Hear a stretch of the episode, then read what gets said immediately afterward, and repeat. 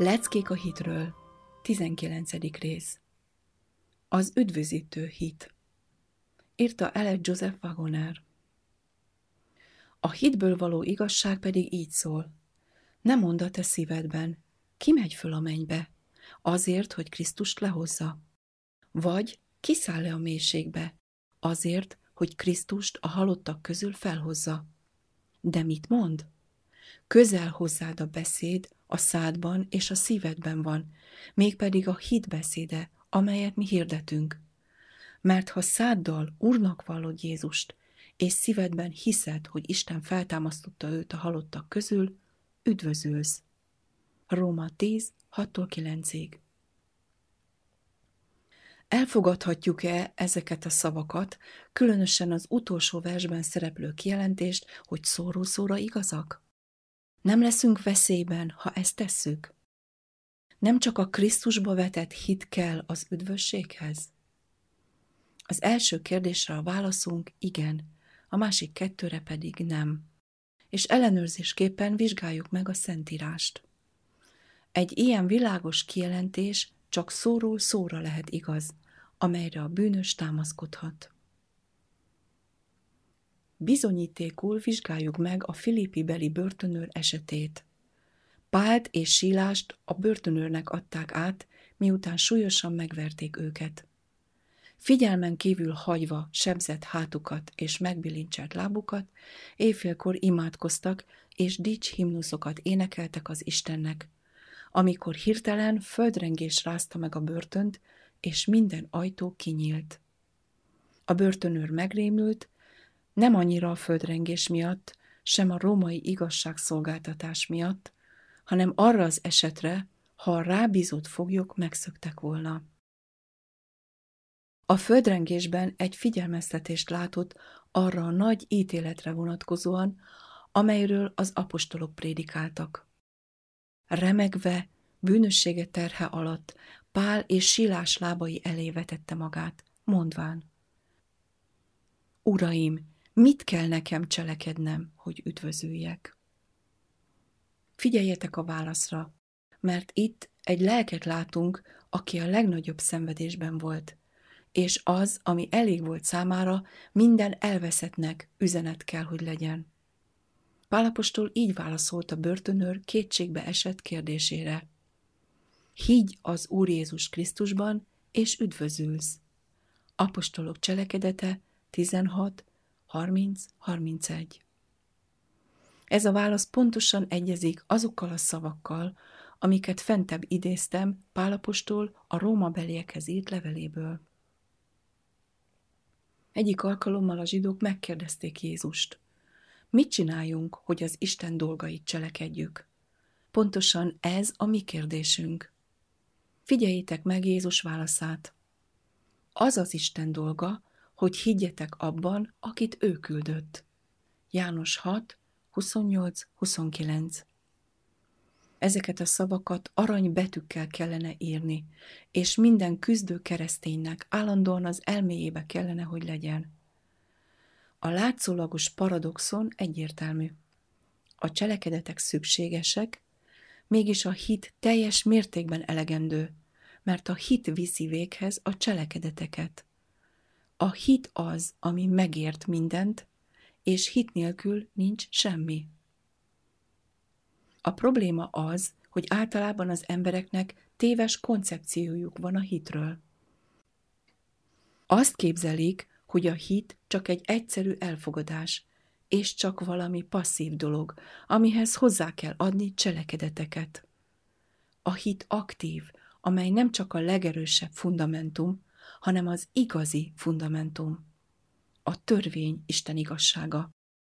Ézsaiás 51, 6, 7 amelyet az Úr szerint keresnünk kell.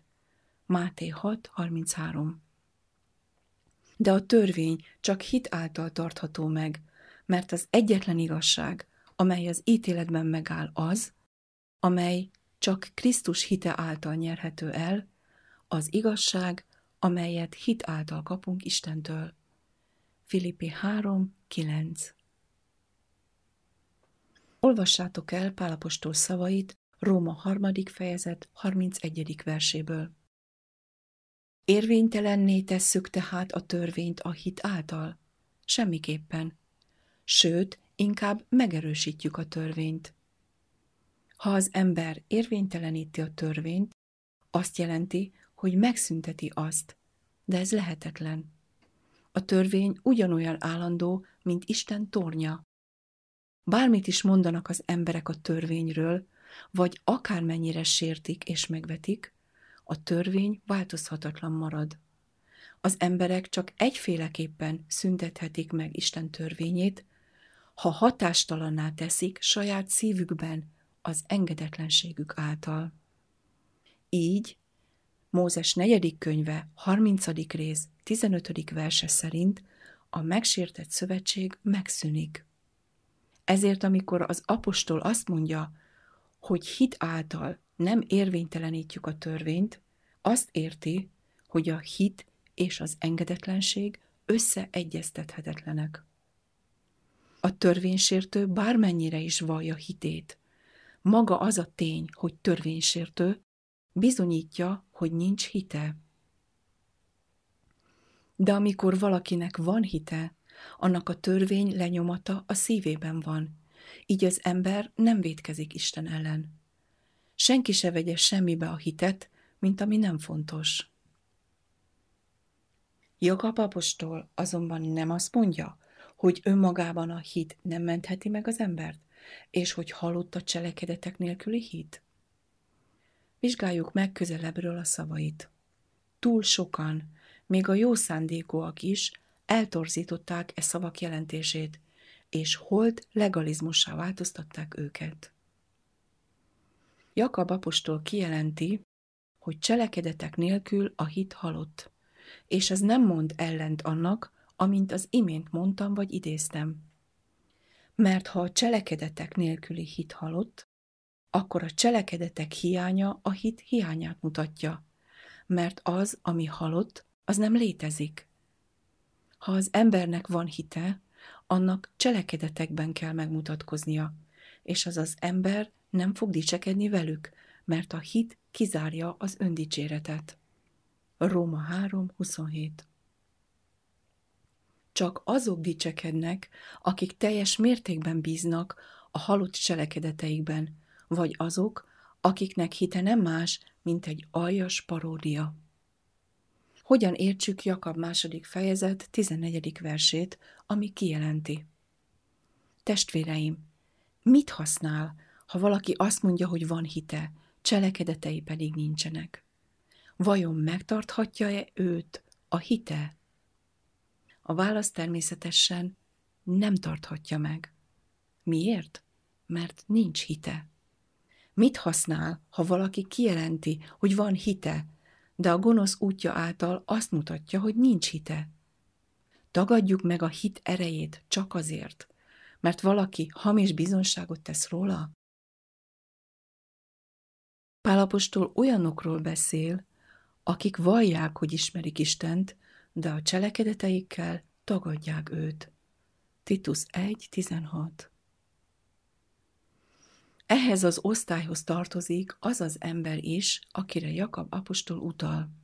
Az a tény, hogy nincsenek jó cselekedetei, nincsenek lélekgyümölcsei, azt mutatja, hogy vallomása ellenére nincs hite. Ezért természetesen a hit nem mentheti meg, mert a hitnek nincs hatalma megmenteni azt, aki nem birtokolja. Bible Echo 1890. augusztus 1.